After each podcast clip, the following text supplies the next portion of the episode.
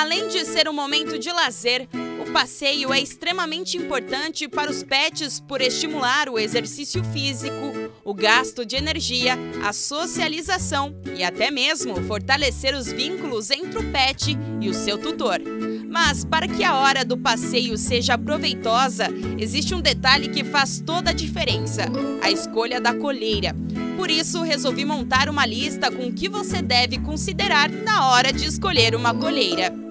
E a primeira coisa a observar é a estrutura física do seu pet.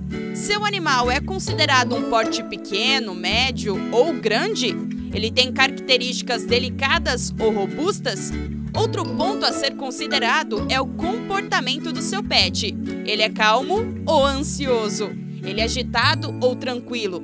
Além disso, é muito importante se atentar à qualidade do material, da costura e do fecho da coleira para garantir total segurança.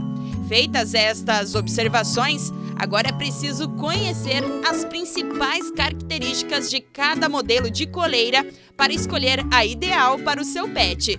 E para começar, existe a coleira plana de pescoço, que é ideal para filhotes ou cães comportados e tranquilos. Outro tipo de coleira é a peitoral. Esse modelo é bastante indicado para cachorros de pequeno e médio porte, pois são mais fáceis de controlar durante o passeio. Também tem a peitoral anti-puxão. Esse tipo de coleira é muito utilizado em cachorros ansiosos e agitados. E por fim, tem o modelo enforcador.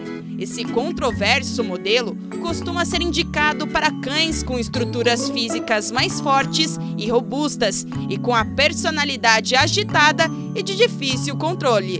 Anotou tudo aí?